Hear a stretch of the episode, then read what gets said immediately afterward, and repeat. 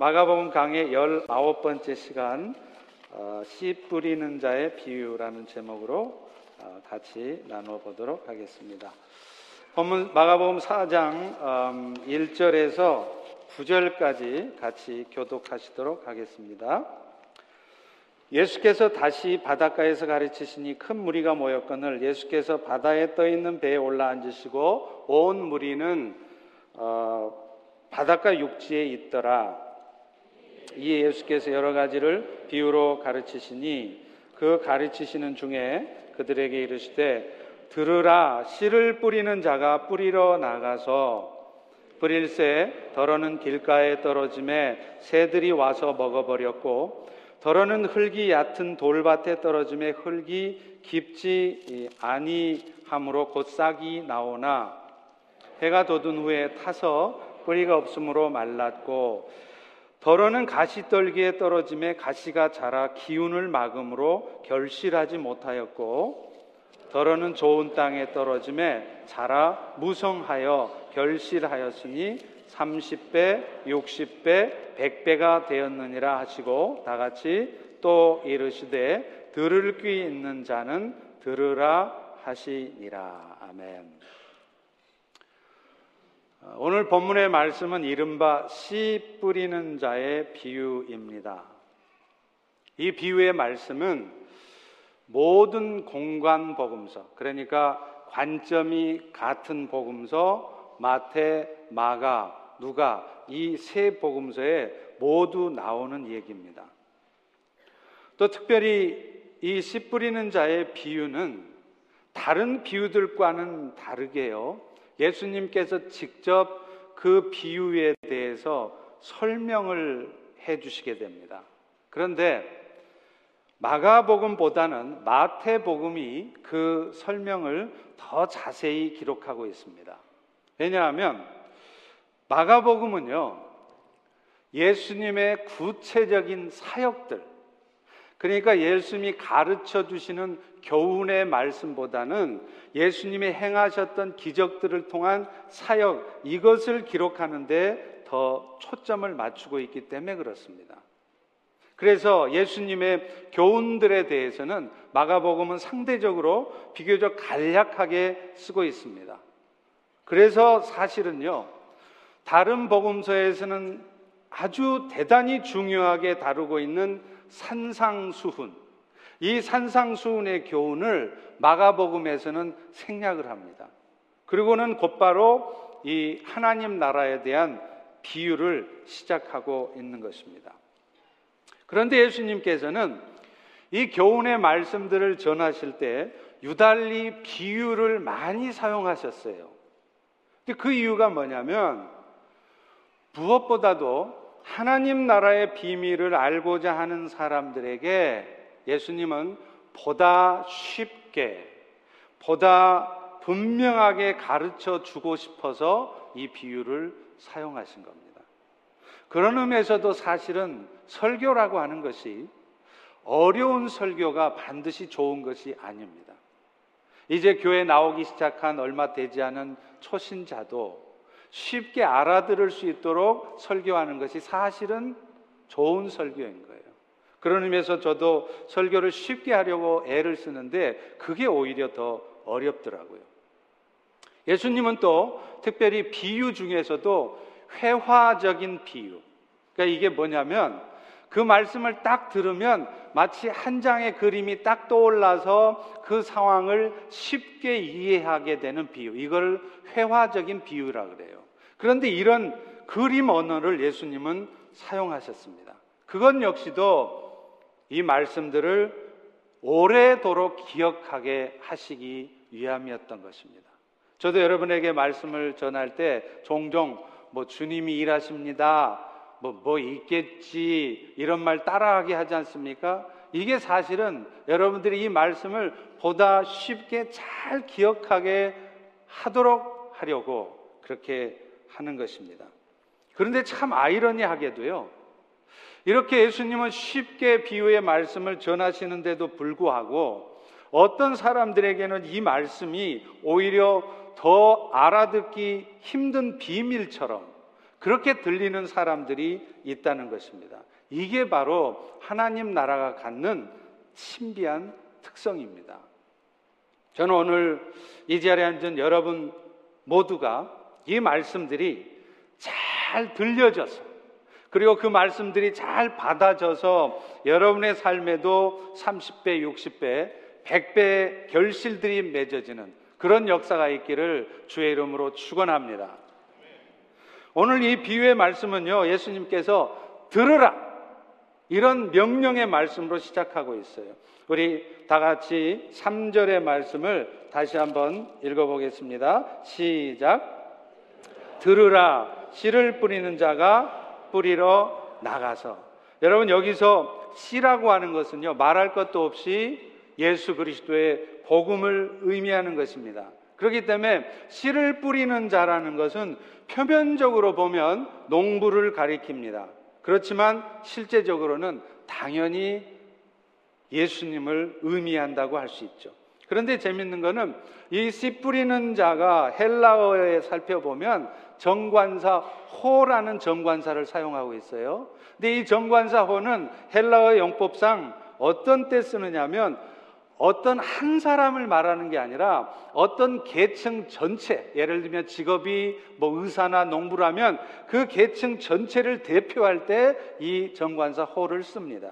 그렇기 때문에 지금 이 씨 뿌리는 자라는 것은 어떤 한 사람의 농부를 말하는 게 아니라 모든 농부를 말한다 할 수 있고 또한 예수님 한 분을 말하는 게 아니라 예수님처럼 천국 복음을 전하는 모든 전도자들, 구원의 진리를 가르치는 모든 사람을 의미하는 것입니다. 그런데 예수님께서는 이 말씀을 하시면서 명령형의 말씀, 들으라 라는 말씀을 하신 이유가 있다는 거예요.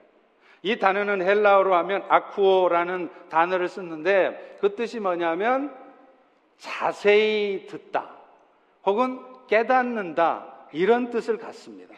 사실 이 말씀은요, 마태복음이나 누가복음에는 안 나와요. 오직 마가복음에만 나오는데 예수님께서 왜 이 자신의 말씀을 이렇게 귀담아 들어서 깨달아야 된다라고 말씀을 하시냐면 이 비유의 내용들을 너희가 아주 귀를 기울여서 올바르게 이해할 때 너희의 삶에 비로소 열매가 맺혀지기 때문이다. 이렇게 이해할 수 있는 것입니다. 사실 이제까지 예수님께서 가르쳐 온 교훈들에 대해서요. 그 예수님의 말씀을 듣는 청중들이 그 예수의 말씀을 다 받아들이는 게 아니었습니다.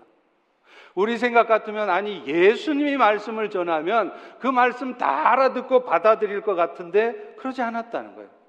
이해하지 못한 사람도 많았고 받아들이지 못한 사람도 많았습니다. 심지어는 이 예수님의 말씀을 오해해서 예수님을 대적하는 사람들까지 있었다는 것입니다.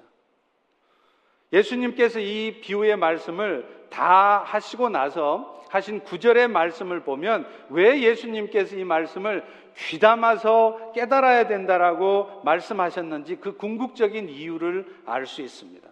오늘 구절에 보면 이렇게 말하죠.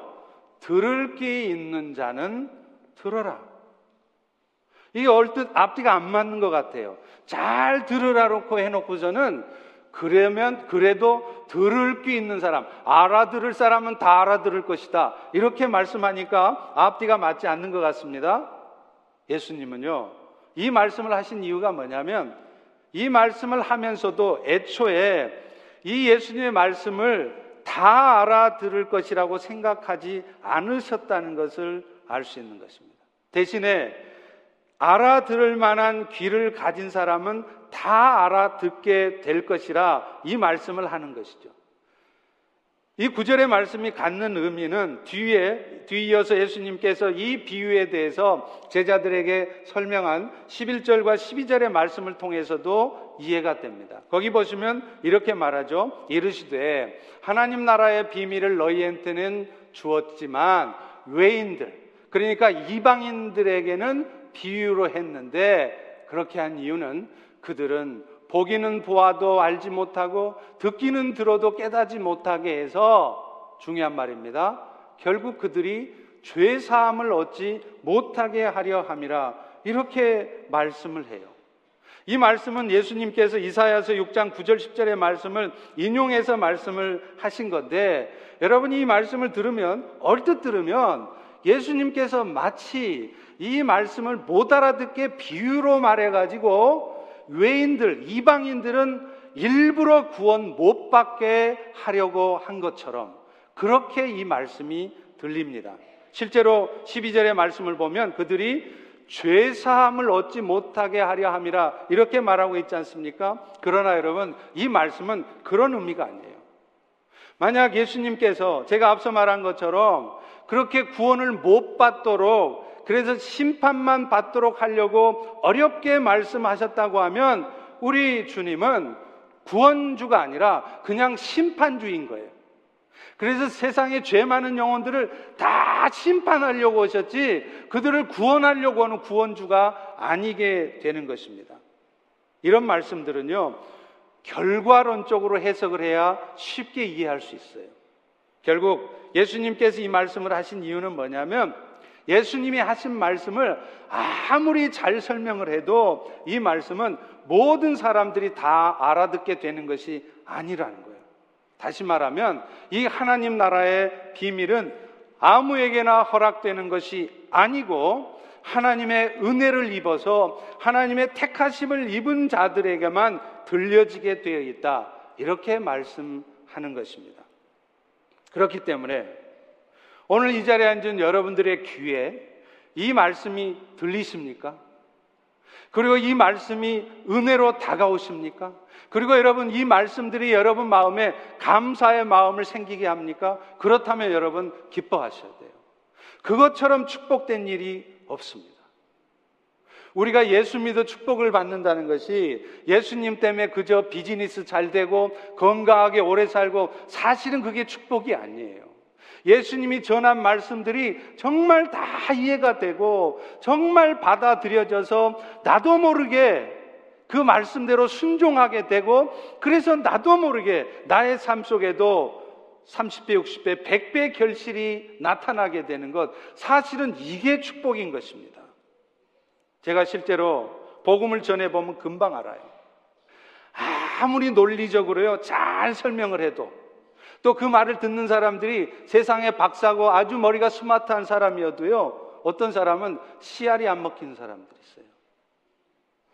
자신들로서는 이해가 안 되니까 어쩔 수 없는 일이겠지만 살펴보면 사실 참으로 불쌍하기 짝이 없는 사람들입니다. 사실 여러분, 예수님의 십자가의 대속적인 죽음, 그리고 예수님께서 그 죽음을 이기시고 부활하셨다는 이 말씀들이 인간의 이성으로 생각하면 도저히 이해될 수 없는 거예요. 여러분 그걸 이성으로 이해하십니까? 이해할 수도 없고 받아들인다는 것은 더더욱 힘든 것입니다. 그런데 놀라운 것은 오늘 구원의 은혜를 입은 우리들, 이 자리에 앉은 우리들은 그 말씀이 들리는 거예요. 그 말씀들이 이해가 되는 거예요. 그 말씀들이 받아지는 것입니다. 심지어는 믿어지는 것입니다. 여러분 이것이 바로 은혜인 줄로 믿으시기 바랍니다. 예수님은요, 이어서 이렇게 하나님의 말씀을 잘 알아듣도록 은혜를 입은 사람들의 마음에 대해서 얘기를 하고 계시는데, 분명 예수님은 이 말씀들이 다 알아듣게 되어지도록 하셨음에도 불구하고, 어떤 사람들은 그 말씀들을 이해하지도 못하고 받아들이지 못하는 사람들이 있다는 거예요. 똑같이 구원의 은혜를 입었으면서도 어떤 사람들은 그 말씀들이 받아져서 삶의 결실이 나타나는 사람이 있는가 하면 똑같이 구원의 은혜를 입어도 그 말씀들이 뿌리를 내리고 결실을 내지 못하는 사람들이 있다는 것을 얘기하는 겁니다. 오늘 여러분은 이 예수님이 말씀하시는 이 네 가지 마음 중에 지금 어떤 마음 가운데 있는지 한번 잘 들어보시기를 바랍니다. 예수님께서 첫 번째 하는 말씀은 어떤 마음이냐면 길가와 같은 마음. 이 마음을 말씀합니다. 우리 다 같이 4절, 어, 3절, 4절을 다시 한번 읽습니다. 시작.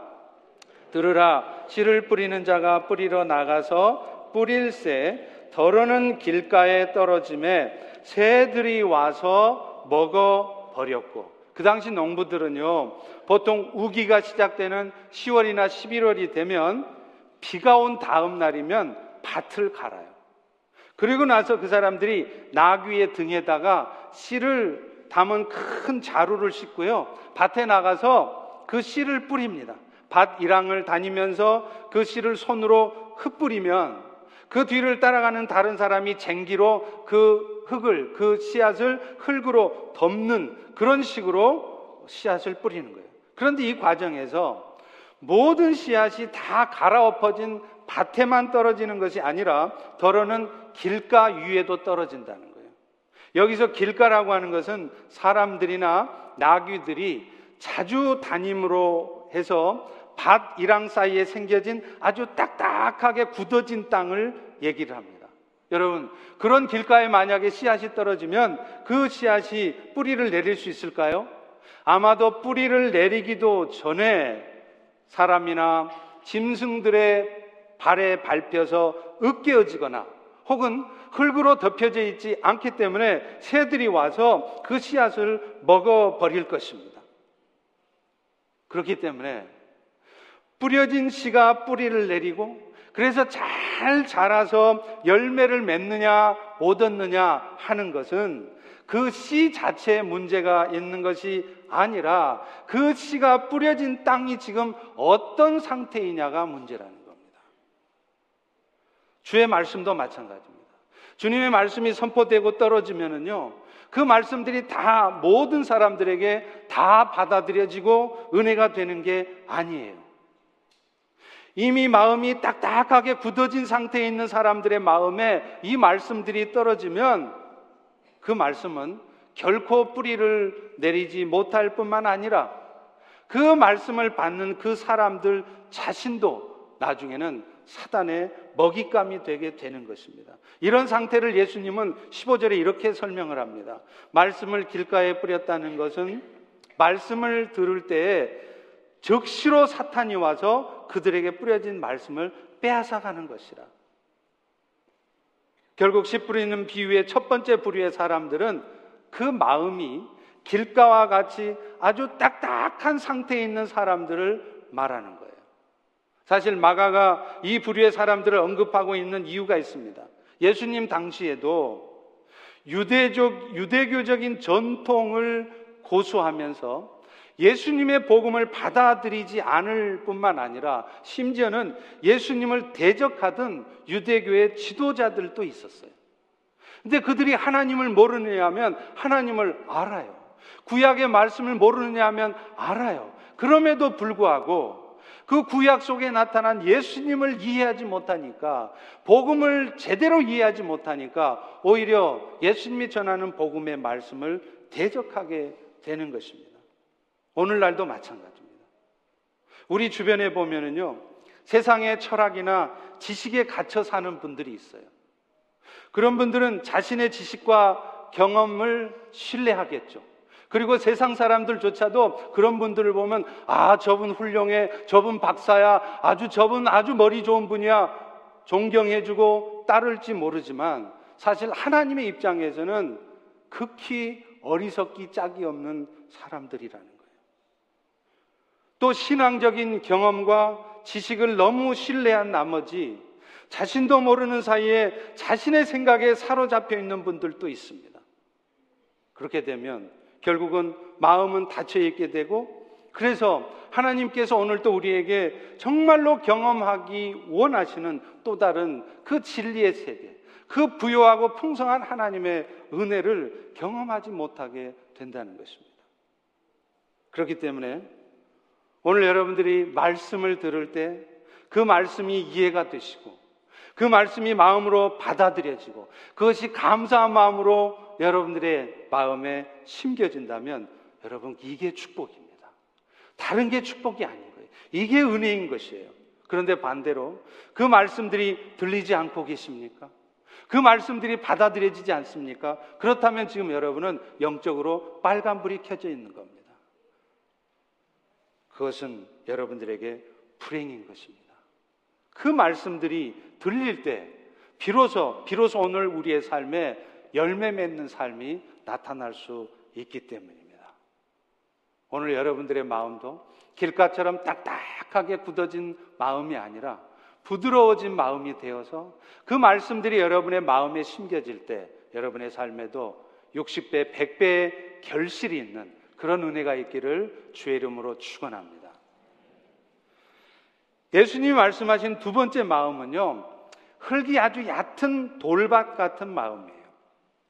오늘 본문에서 말하는 흙이 얕은 돌밭은 갈릴리 해변에서 흔히 볼 수 있는 토지인데요. 이 돌밭을 우리는 어떻게 이해하느냐면 밭에 돌이 많이 섞여 있는 밭, 이런 밭을 연상해요. 그런데 지금 말씀하는 돌밭은 그 밭이 아니에요. 밭에 돌이 많이 섞여 있다는 의미가 아니라 그 밭의 위에는 겉에는 흙이 이렇게 덮여 있지만 그 흙을 조금만 걷어보면 그 밑이 그 바닥이 전체가 다 석회의 질의 암석으로 돼 있거나 단단한 돌 위에 흙이 깔려 있는 밭 이런 밭을 얘기하는 겁니다. 당시에 이 갈릴리 해변에는 그런 밭이 많았다는 거죠. 그래서 이런 밭의 경우에는요 햇볕을 받게 되면 그 흙 아래에 있던 암석이나 바위가 열을 품고 있잖아요. 그러다 보니까 그 얕은 흙에 뿌려진 싹이, 씨앗이 오히려 싹이 더 빨리 틉니다. 좋은 땅의 씨앗보다 그 흙은 얕지만 전체가 따뜻하기 때문에 싹이 금방 튄다는 거예요. 그런데 문제는 그 열기가 계속 그 바위에 머물러 있기 때문에 금방 싹을 튀었다가 어느 순간 곧바로 뿌리가 말라서 죽어버린다. 그래서 오늘 본문 5절 6절에도 이렇게 말합니다.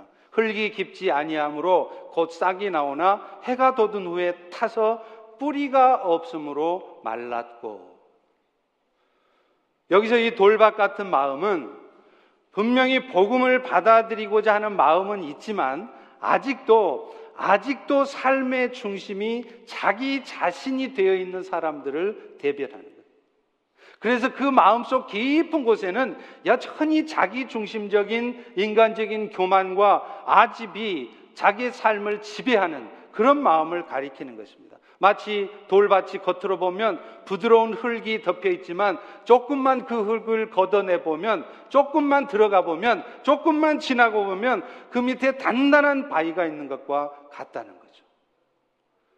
이런 마음의 밭을 가진 사람들은 자신의 삶을 하나님 앞에 절대로 완전히 맡기지 않습니다. 그래서 자신에게 뭔가 유익이 될 것 같으면 그 말씀을 받아요. 심지어는 기쁨으로 받아요. 그런데 이내 자신의 삶에 환란이 오고 핍박이 오잖아요. 그러면 금방 무너진다는 거예요. 왜냐하면 이런 마음을 갖고 신앙생활을 하는 사람들은 신앙생활을 하는 목표 자체가 병 고치시고 소경의 눈을 뜨시고 그런 기적을 행하시는 예수님을 통해서 결국에는 자신의 삶에 세상적인 축복이 있기를 기대하는 마음, 그런 마음으로 신앙생활을 하기 때문에 그렇습니다. 하나님의 말씀을 받고 신앙생활하는 이유가 결국에는 자기가 바라고 소망하는 것을 예수님이 이루어 줄 것을 기대하고 그런 마음으로 신앙생활을 하니까 그런 일은 안 일어나고 오히려 어려움이 오고 핍박이 오고 그러면 쉽게 하나님을 떠나고 교회를 떠나는 것이에요. 다시 말하면 하나님의 축복과 은혜만을 추구할 뿐 자신에게 영원한 생명을 주시기 위해서 십자가에서 죽어주신 그 그리스도를 위해서 예수님도 나를 위해서 이렇게 고통하고 희생을 치르셨는데 내가 기꺼이 그 희생을 받아야지 그렇게 생각하지 않는 사람들, 이런 사람들이에요. 겉마음은 흙처럼 부드러운 것 같지만 속마음은 아직도 돌같이 단단한 자기 마음으로 가득 차 있는 사람을 말하는. 저는 여러분 신앙생활이라는 게 뭐냐면 결국에는 자기 중심에서 예수님 중심으로 바뀌는 것이라고 생각합니다. 여러분들이 신앙생활 20년, 30년을 했어도 모든 것의 기준이 내가 돼 있다면 여러분 아직 언제나 신앙생활을 하고 있는 것이 아닙니다. 비록 5년 몇 년밖에 신앙생활을 하지 않았지만 신앙생활의 중심인 내가 아니라 내가 어떻게 되든지 우리 예수님이 존귀케 되어지고 영원한 생명의 은혜를 그 주신 그 예수를 기쁘게 하는 것 그것이 내 삶의 초점이고 내 사랑의 중심이라면 그분은 1, 2년밖에 안 됐을지라도 그것은 온전한 신앙인이라고 말하는 거예요. 이런 마음에 대해서 예수님은 16, 17절에 이렇게 설명합니다. 말씀을 들을 때 즉시 기쁨으로 받지만 그 속에 뿌리가 없어서 잠깐 견디다가 말씀으로 인하여 환란이나 박해가 일어난 때는 곧 넘어지는 자다. 여기서 이 환란이라는 단어가 헬라어로는 드립시스라는 단어를 씁니다. 뜻이 뭐냐면 위에서부터 아래로 짓누르는 압박. 여러분 생각해 보세요. 오늘 여러분의 인생에도 뭔가 어떤 일이 터져서 그냥 여러분의 마음을 그냥 온통 꽉 짓누르고 있다면 여러분 얼마나 답답하시겠습니까? 또 핍박이라는 단어가 헬라어로는 디오그모스라는 뜻인데 이게 뭐냐면 뒤에서 바짝 추격하는 듯한 위협이 있는 걸 말해요. 여러분, 여러분도 가끔 가다가 주무실 때 가위 눌리시죠? 가위 눌릴 때 어떨 때 눌려요? 계속 누군가가 여러분을 잡으러 쫓아오는 거예요. 그러면 도망가야 되는데 못 도망갈 때, 그럴 때 얼마나 답답하고 두려우십니까? 이런 위협, 이런 위로부터 누르는 압박, 이것이 오늘날 성도들이 믿음으로 살아가고자 할 때 성도들의 삶에 나타난다는 겁니다. 여러분, 실제로 그렇습니다. 성도들이 은혜 가운데 들어가려 하면요, 사탄은 절대로 가만두지 않습니다. 은혜를 먼저 알아보는 게 사탄이기 때문에 그래요. 위로부터 압박을 받게 만들고요. 뒤에서 누군가가 바짝 추격해 오는 듯한 그런 위협감을 느끼게 만들어요. 예를 들면 여러분이 뭔가 마음을 먹고 이제 내가 이제 금년부터는 정말 영적인 삶을 살아야 되겠다. 교회 중심으로 삶을 살아야 되겠다. 시작하고 교회에 오면 마음을 먹고 교회에 오면 교통사고가. 내가 오늘부터는 정말 믿음으로 살아야지 하고 결심하고 예배를 드리러 오면 그럴 때 꼭 지체 중에 누구 하나가 던지는 말 한마디 때문에 내 마음에 상처를 받게 됩니다. 여러분 이런 일이 일어나는 게 우연인 줄 아십니까? 이유가 있습니다. 사탄이 그런 일을 통해서 결국은 여러분들로 하여금 어두운 마음을 갖게 하고 시험에 빠져 있게 만들고 여러분들을 그렇게 해서 결국은 열매 맺는 삶을 못 맺게 하려는 것이에요. 그렇기 때문에 지체들을 시험 들게 한 만큼 잘못된 말을 하거나 또 잘못된 행동을 하는 사람도 문제이지만 그런 말이나 그런 행동 때문에 쉽게 마음을 빼앗기는 사람도 문제라는 거예요. 아무것도 아닌 말 한마디에 시험이 들고요. 지나놓고 보면 아무것도 아닌 일 가지고 기분 나빠져서 신앙생활을 할 수 없다면 그것은 지금 여러분들이 마음이 돌박 같은 마음 상태라는 것입니다. 신앙의 뿌리가 아직 안 내려져 있는 상태라는 것을 증거하는 것입니다. 그런데 사실 6절에 언급된 해, 태양이라고 하는 것은요, 이처럼 뿌리가 없는 식물에게는 큰 장애물들이 되지만 또 반대로 좋은 땅에 뿌려진 씨앗에게는 그것처럼 중요하고 필요한 게 없어요. 그렇잖아요. 빛이 없이 어떻게 성장할 수 있습니까? 빛이 비춰줘야 열매를 맺지 않습니까? 마찬가지입니다. 오늘날 우리 성도들에게도 다가오는 핍박과 환란, 그것 때문에 오늘 여러분들 중에도 참 많이 고통스럽고 힘드신 분들이 있을 겁니다. 그러나 기억하십시오. 우리 성도의 신앙생활에 절대로 없어서는 안 될 것이 바로 이 핍박과 환란이라는 거예요. 왜냐하면 그런 핍박과 환란을 통해서만 우리는 비로소 성숙해지고 온전해지기 때문입니다. 오늘 여러분의 인생에도 핍박과 환란을 있게 하셨다면 그런 것들을 여러분에게 허락하신 분명한 아버지 하나님의 뜻이 있습니다. 그러므로 여러분, 그런 아버지 하나님의 뜻을 먼저 붙드심으로 해서 여러분들 열매 맺는 여러분이 되시기를 주의 이름으로 축원합니다. 세 번째 마음은요, 가시떨기 밭과 같은 마음이에요. 앞에서 언급된 두 경우는 싹을 내지 못하고 없어지거나 혹은 싹은 내지만 곧 말라 죽는 경우를 말하잖아요. 그런데 이 세 번째 마음은 씨앗이 뿌리도 내리고 싹도 나요. 그런데 문제는 문제는 쭉쟁이가 되는 거예요. 열매가 없어요. 어쩌면 오늘날 우리 교회 안의 성도들 중에 가장 많은 모습이 이런 모습이 아닐까 싶습니다. 분명히 신앙생활 해요. 예배도 곧잘 와서 예배 드리십니다. 말씀으로 나름대로 은혜도 받아요. 그런데 결정적인 순간에 말씀대로 안 해요. 결정적인 순간에 결국에는 자기 욕심대로 자기 생각대로 합니다. 그러니 삶에 열매가 안 나타나는 거죠. 오늘 본문 7절을 다 같이 한번 읽어보겠습니다. 시작. 더러는 가시떨기에 떨어짐에 가시가 자라 기운을 막음으로 결실하지 못하여.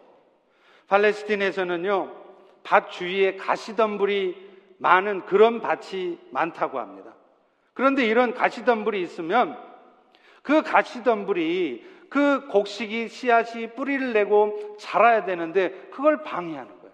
가시덤불이 무성하게 자라서 그 씨앗이 자라지 못하도록 덮어가지고요. 아주 질식시키듯이 햇볕을 가리고요. 또 가시덤불이 지가 다 양분을 다 빨아먹어 버리는 거예요. 여러분, 가시덤불이 있다는 건 어쩌면 그 토양 자체는 아주 비옥하다는 것일 수 있습니다. 그렇잖아요? 토양이 아주 기름지고 비옥하니까 가시덤불이 자라죠. 그런데 문제는 그 가시덤불 때문에 곡식이 자라지를 못한다. 열매를 못 맺는다는 거예요. 이 가시떨기밭과 같은 마음은 하나님의 말씀을 받아들이고 이해도 하지만 문제는 결국에는 자신의 세속적인 욕망이나 유혹을 이겨내지 못해서 말씀대로 순종하며 살지 못하는 그런 삶을 얘기하는 것입니다. 다시 말하면 세상의 염려 혹은 재물의 유혹, 기타 욕심 이런 것들과 하나님 사이에서 끊임없이 방황하는 것. 하나님이 나에게 어떤 삶을 살기 원하는지 알아요. 뻔히 알아요. 그리고 내가 이런 욕심을 갖고 살아도 어쩌면 결국에는 이 욕심대로 내가 살 수 없다는 것도 압니다. 그러면서도 그 욕심을 버리지 못해요. 계속 스트럭을 하면서 그 둘 사이를 방황하는 이런 사람의 모습이 바로 가시떨기과 같은 마음이라는 거죠. 이 부분을 예수님은 19절에서 이렇게 설명합니다. 19절을 다 같이 읽습니다. 시작.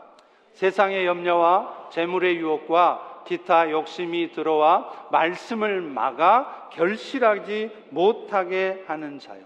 여기서 세상의 염려란 세상 살아가면서 갖게 되는 근심거리예요. 사실 그렇습니다.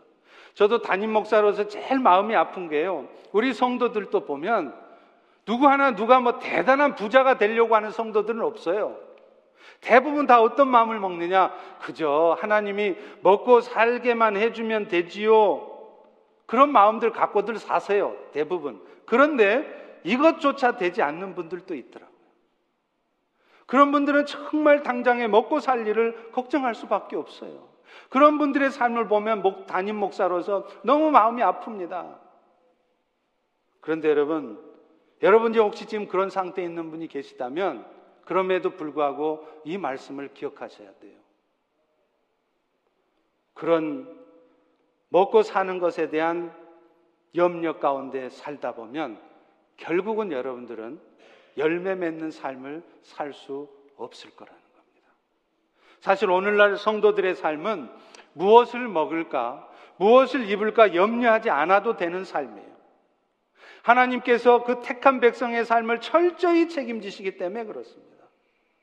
저도 그렇습니다. 저도 예수 믿고 나서 선교사가 되고 목사가 되고 살아오고 있지만 단 한 번이라도 먹을 것이 없어서 굶은 적 없었습니다. 하나님은 신실하게 제 삶 가운데 역사하셨고 그래서 그 때마다 일마다 꼭 먹을 것들이 공급되게 하시고 그 일들이 진행되게 하셨어요. 문제는 내가 그것을 미리 염려하는 거예요. 마태복음 6장 31절 32절에도 이렇게 말씀합니다. 그러므로 염려하여 이르기를 무엇 먹을까 마실까 하지 말라 이것은 다 이방인들이 구하는 것이라 너희 하늘 아버지께서는 이 모든 것이 너희에게 있어야 될 줄을 아시느니라. 이방인들 그 사람들은 하늘 아버지가 하늘에 계신 하나님이 자기 아버지가 아니에요. 그러니까 자기 삶을 모두가 다 자기의 능력과 자기의 지혜로 책임지며 살아가야 됩니다. 그러니 세상 살기가 힘든 거예요. 잘 살아도 걱정, 못 살아도 걱정, 계속 염려하며 사는 겁니다. 그런데 오늘 우리는 그 하늘의 하나님을 아버지로 두고 있는 사람이라는 거예요. 그런데 그분이 어떤 분입니까?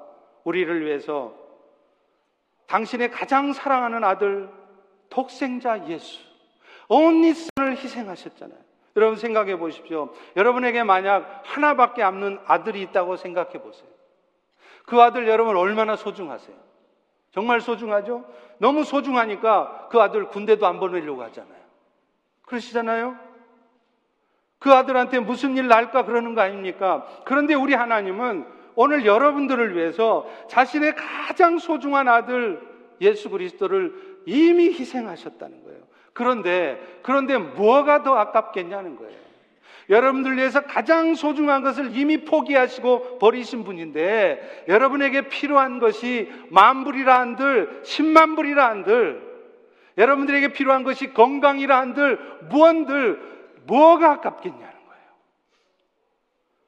그래서 로마서 8장 32절도 이렇게 말씀하지 않습니까? 자기 아들을 아끼지 않으시고 우리 모든 사람을 위해 내어 주시니가 어찌 그 아들과 함께 모든 것을 우리에게 주시지 않겠느냐.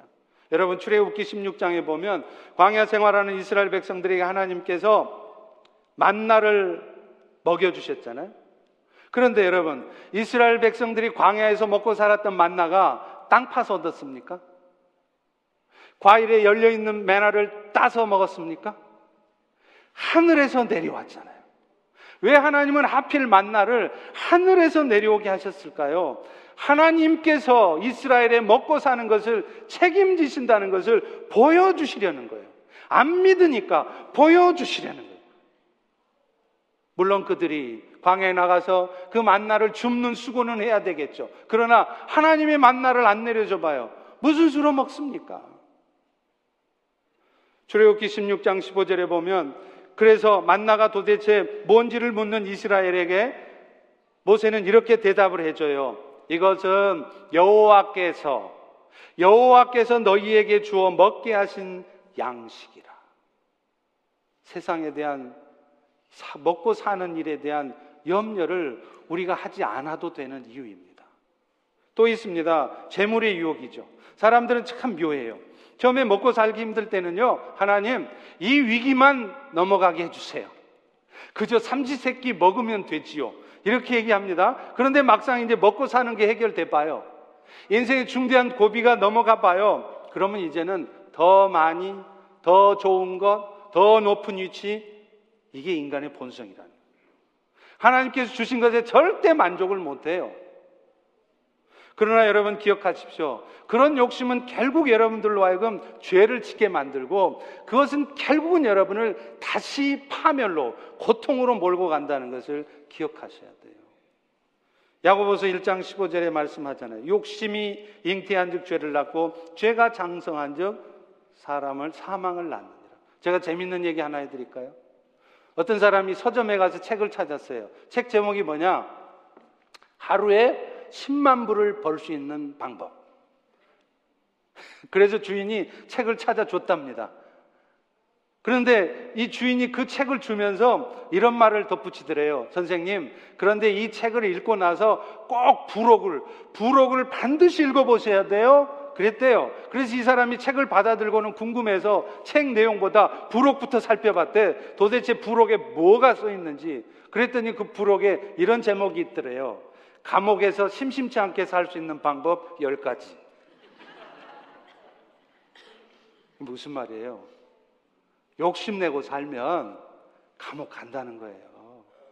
감옥 정도는 아니어도 결국에는 여러분의 인생이 더 행복해지는 것이 아니라 더 파멸에, 더 어둠의 구렁텅이로 빠질 수 있다는 것을 기억해야 된다는 겁니다. 앞서 하나님께서 만나를 내려주실 때 한 사람의 한 오멜씩만 거두라 그랬죠. 그런데 이 모세 말을 듣지 않고 더 많이 먹으려고 하루 분량 이상을 저장해 놓은 사람들이 어떻게 됐습니까? 출애굽기 16장 20절에 보면 그들이 덜어는 아침까지 두었더니 벌레가 생기고 냄새가 난지라 필요한 것 이상을 추구하고 살아가면요. 그것 때문에 여러분, 여러분의 인생에 썩어서 냄새가 나는 일이 생긴다는 거예요. 여러분, 형제지 간에 왜 싸움이 나요? 다 돈 때문이에요.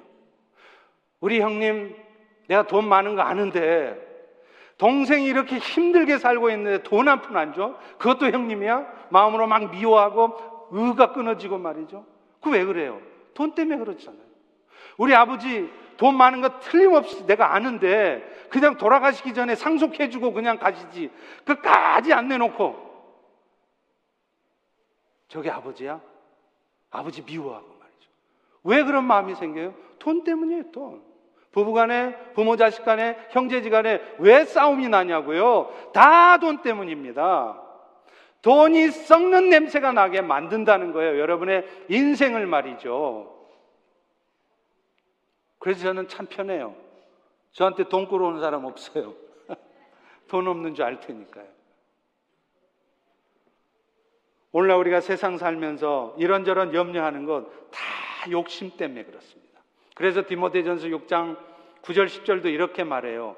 부하려 하는 자들은 시험과 올무와 여러 가지 어리석은 욕심에 떨어지나니 곧 사람으로 파멸과 멸망에 빠지는 것이라 돈을 사랑함이 일만하게 뿌리니 이것을 탐내는 자들은 결국 미혹을 받아서 믿음에서 떠날 것이고 많은 근심이 자기를 찌를 것이다.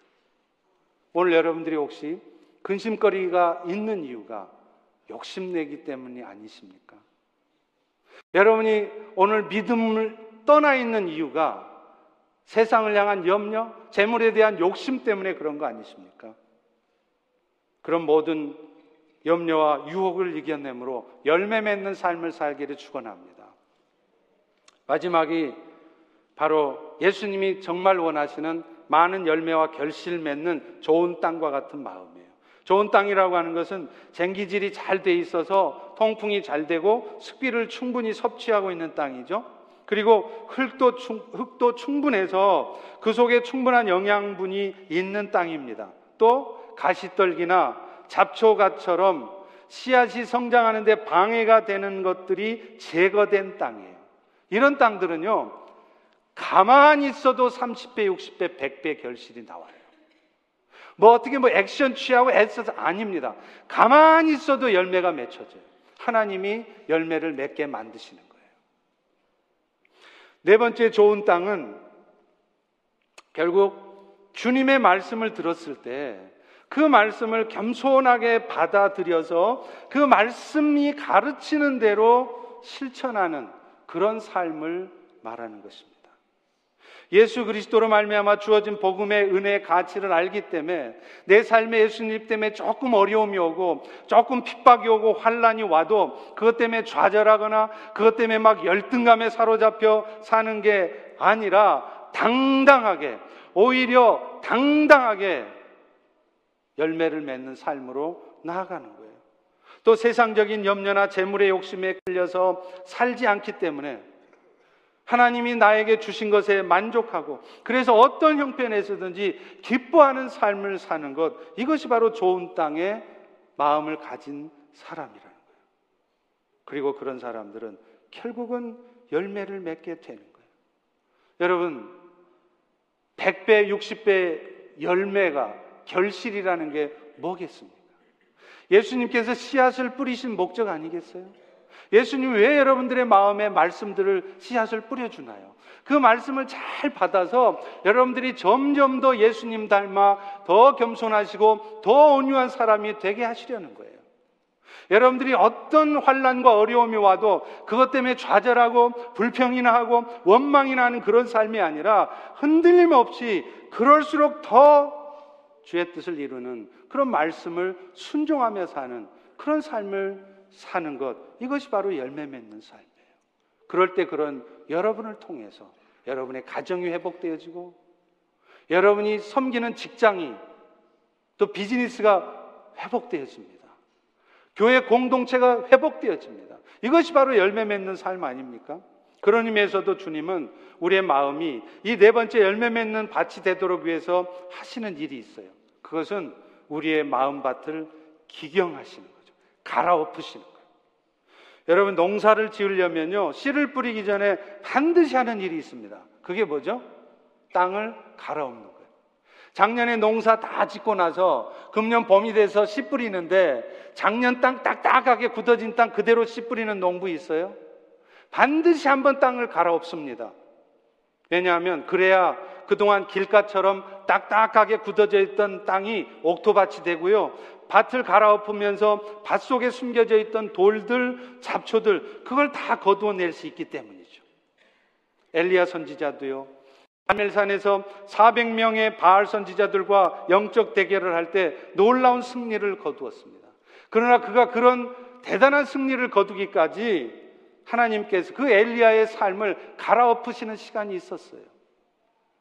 아무 의지할 사람 없고 먹을 것 없는 그리 시내가에 갔을 때 여러분 엘리야의 심정이 어땠을까요? 그런데 그곳에서 하나님은 엘리야를 먹이십니다. 그것도 그것도 사람 말을 도저히 못 알아듣는 까마귀를 통해서 먹이셨어요. 그것뿐입니까? 사르밧에 갔을 때는 엘리야 선지자는 억울한 소리도 들었습니다. 얼마 전까지만 해도 엘리야 선지자 당신 때문에 우리 가족들이 다 살게 되었다고 하나님께서 당신을 보내주셔서 너무 감사하고 기쁘다고 그랬던 사르밧 과부가 어느 날 자기가 생각했던 것과 다른 일이 벌어집니다. 자기 아들 막 축복받고 건강하고 잘 될 줄 알았는데 그 아들이 시름시름 알아요? 그러다 마침내 죽어버려요?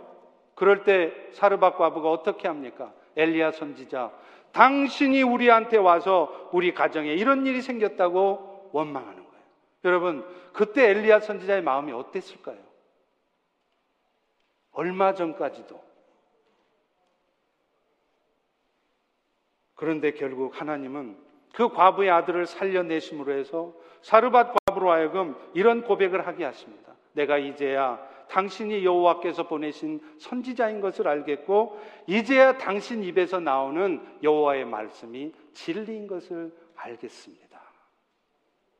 사랑하는 성도 여러분, 오늘 여러분 인생 중에도 갈아엎어지는 과정에 있는 분이 틀림없이 계실 거예요. 여러분, 그게 다 여러분의 마음 속에 있는 세상에 대한 염려, 재물에 대한 욕심을 뽑아내시려는 것입니다. 늘 자기 생각에 사로잡혀 살 수밖에 없는 어리석은 우리 인생들을 갈아엎으셔서 주님 앞에 겸손한 모습으로 살아가게 하시려는 것입니다. 그래서 어느 순간 우리의 마음밭이 좋은 마음밭이 되어서 어떤 말씀이 떨어져도 그 말씀 때문에 열매 맺는 삶이 되게 하시려는 거예요. 그러므로 가만히 있어 보십시오. 그리고 오히려 여러분 마음속에는 나도 모르게 딱딱해져 있는 굳어져 있는 마음은 없었는지 돌아보십시오. 여러분도 모르는 사이에 예수 믿고 살아가면서 겪을 수밖에 없는 그 환란과 그 핍박, 그 어려움을 나도 모르게 자꾸 피하고만 있지는 않았는지 돌아보십시오. 그리고 여러분도 모르게 세상에 대한 염려, 재물에 대한 유혹에 빠져서 나도 모르게 거기에 빠져 살고 있지 않았는지 돌아보십시오. 그럴 때 여러분의 삶이 이제 잘 갈아엎어져서 여러분의 삶에도 열매 맺는 그런 하나님의 역사가 있게 될 줄로 믿습니다. 기도하겠습니다. 사랑의 주님, 오늘도 주의 말씀을 통하여서 그 말씀이 우리의 옥토밭과 같은 마음에 잘 떨어져서 우리의 삶에도 정말 영혼 구원의 열매가 맺어지는 그런 한 해가 되기를 소망합니다. 20년, 30년을 신앙생활 했지만 이런 열매 맺는 나의 삶을 통해 단 한 영혼도 구원받지 못하고 세상이 나 때문에 바뀌어지고 가정이 나 때문에 회복되는 역사가 있는 것이 아니라 오히려 그 반대의 상황은 생기지 않았는지 하나님 돌아보게 도와주시옵소서. 그래서 오늘 우리 모두의 삶이 열매 맺는 삶 되기를 간절히 소망합니다. 예수님 이름으로 기도합니다.